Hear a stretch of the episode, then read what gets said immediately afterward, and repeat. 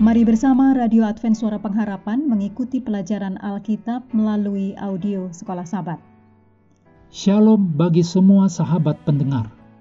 Kabar baik bahwa kisah dan kesaksian terkait siaran dan pelayanan AWR Indonesia kini dapat diikuti secara berkala, baik melalui siaran harian Radio Advent Suara Pengharapan setiap minggu kedua dan keempat, juga melalui YouTube dan Facebook AWR Indonesia.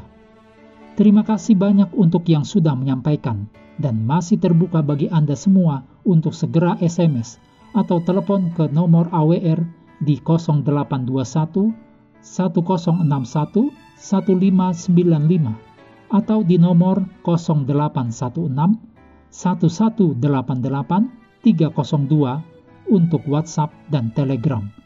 Kami tetap menunggu dukungan Anda. Selanjutnya kita masuk untuk pelajaran hari Selasa tanggal 12 Juli. Judulnya Pertentangan Besar di Padang Gurun.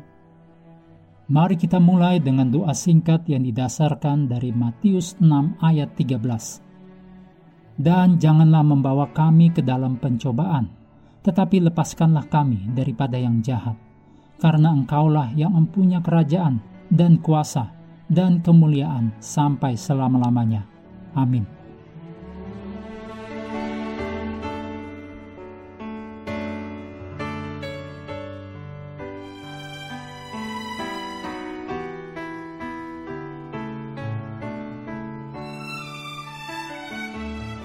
Lukas 4 ayat 1 dan 2 Yesus, yang penuh dengan roh kudus, kembali dari sungai Yordan, lalu dibawa oleh roh kudus ke padang gurun.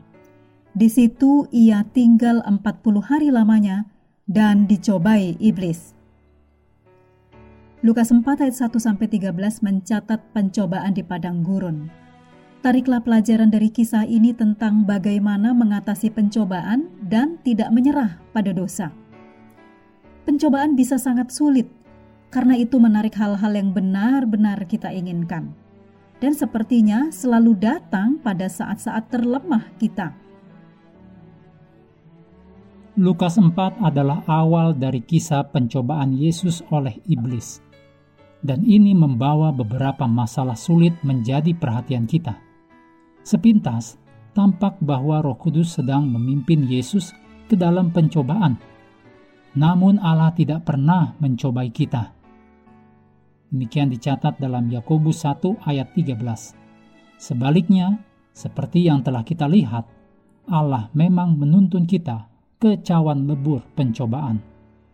Hal yang mencolok dalam Lukas pasal 4 adalah bahwa Roh Kudus dapat membawa kita ke saat-saat ujian yang melibatkan kita berhadapan dengan godaan setan yang ganas pada saat-saat seperti itu, ketika kita merasakan pencobaan ini begitu kuat, kita mungkin salah paham dan berpikir bahwa kita tidak mengikuti Allah dengan benar.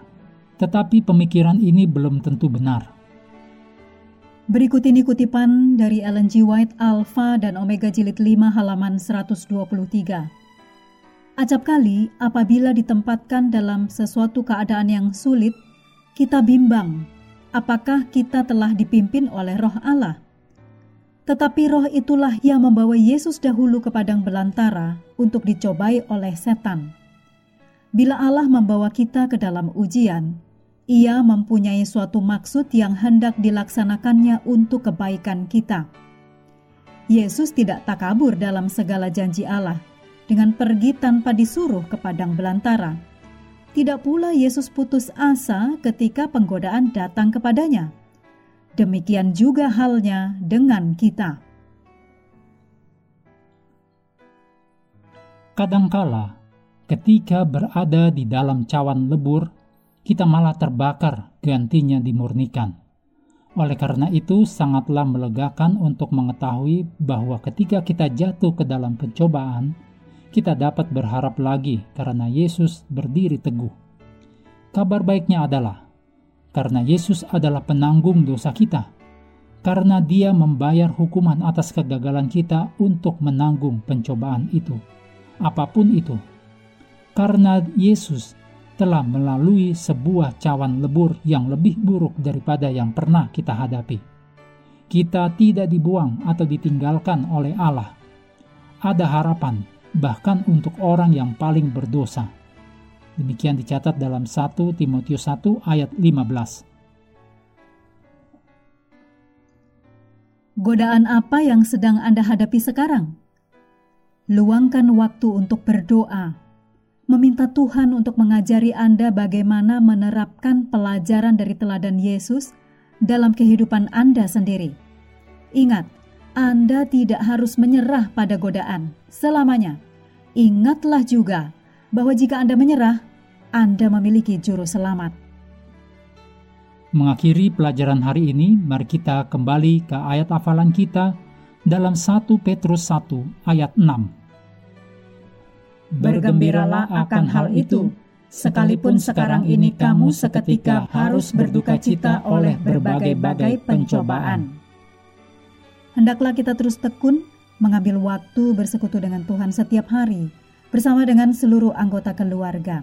Baik melalui renungan harian, pelajaran sekolah sahabat juga bacaan Alkitab sedunia percayalah kepada nabi-nabinya yang untuk hari ini melanjutkan dari ulangan pasal 27. Tuhan memberkati kita semua.